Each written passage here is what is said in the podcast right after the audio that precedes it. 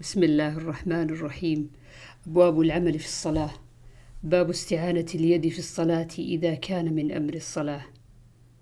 وقال ابن عباس رضي الله عنهما يستعين الرجل في صلاته من جسده بما شاء. ووضع أبو إسحاق قلنسوته في الصلاة ورفعها. ووضع علي رضي الله عنه كفه على رصغه الأيسر إلا أن يحك, يحك جلدا أو يصلح ثوبا. عن عبد الله بن عباس رضي الله عنهما أنه بات عند ميمونة أم المؤمنين رضي الله عنها وهي خالته. قال فاضطجعت على عرض الوسادة واضطجع رسول الله صلى الله عليه وسلم وأهله في طولها.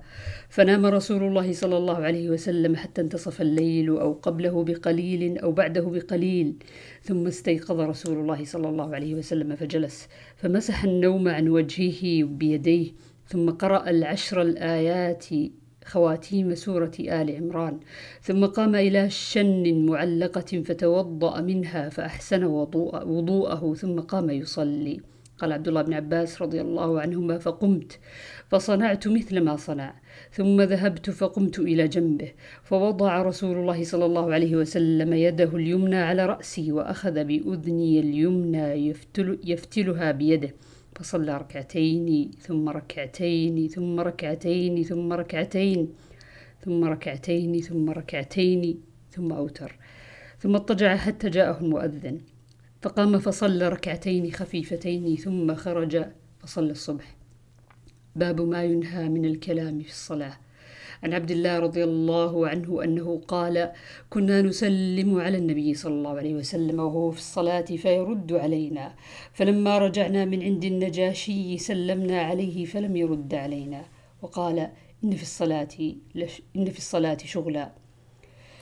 وعن زيد بن أرقم إن كنا لنتكلم في الصلاة على عهد النبي صلى الله عليه وسلم يكلم أحدنا صاحبه بحاجته حتى نزلت حافظوا على الصلوات والصلاة الوسطى وقوموا لله قانتين فأمرنا بالسكوت.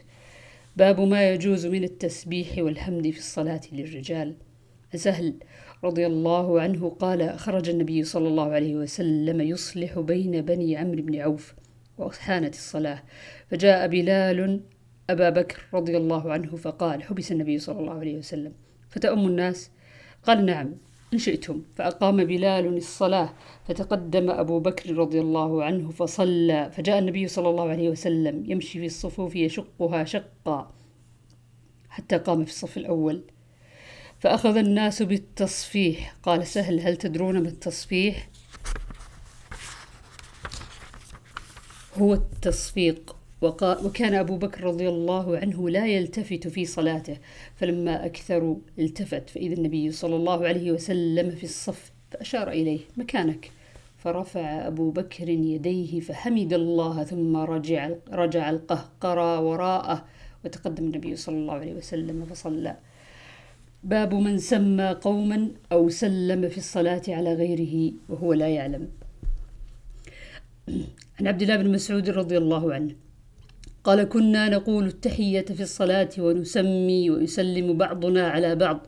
فسمعه رسول الله صلى الله عليه وسلم فقال قولوا التحيات لله والصلوات والطيبات. السلام عليك أيها النبي ورحمة الله وبركاته. السلام علينا وعلى عباد الله الصالحين. أشهد أن لا إله إلا الله وأشهد أن محمدا عبده ورسوله. فإنكم إذا فعلتم ذلك فقد سلمتم على كل عبد لله صالح في السماء والأرض. باب التصفيق للنساء. عن أبي هريرة رضي الله عنه وعن النبي صلى الله عليه وسلم قال التسبيح للرجال والتصفيق للنساء. عن سهل بن سعد رضي الله عنه قال قال النبي صلى الله عليه وسلم التسبيح للرجال والتصفيق للنساء. باب من رجع القهقرى في الصلاة أو تقدم بأمر ينزل به. رواه سهل بن سعد عن النبي صلى الله عليه وسلم. عن أنس بن مالك أن المسلمين بينما هم في الفجر يوم الاثنين وأبو بكر رضي الله عنه يصلي بهم ففجأهم النبي صلى الله عليه وسلم وقد كشف ستر حجرة عائشة فنظر إليهم وهم صفوف. فتبسم يضحك صلى الله عليه وسلم.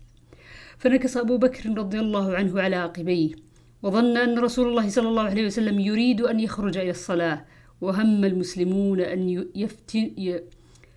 يفتتنوا في صلاتهم فرحا بالنبي صلى الله عليه وسلم حين رأوه صلى الله عليه وسلم.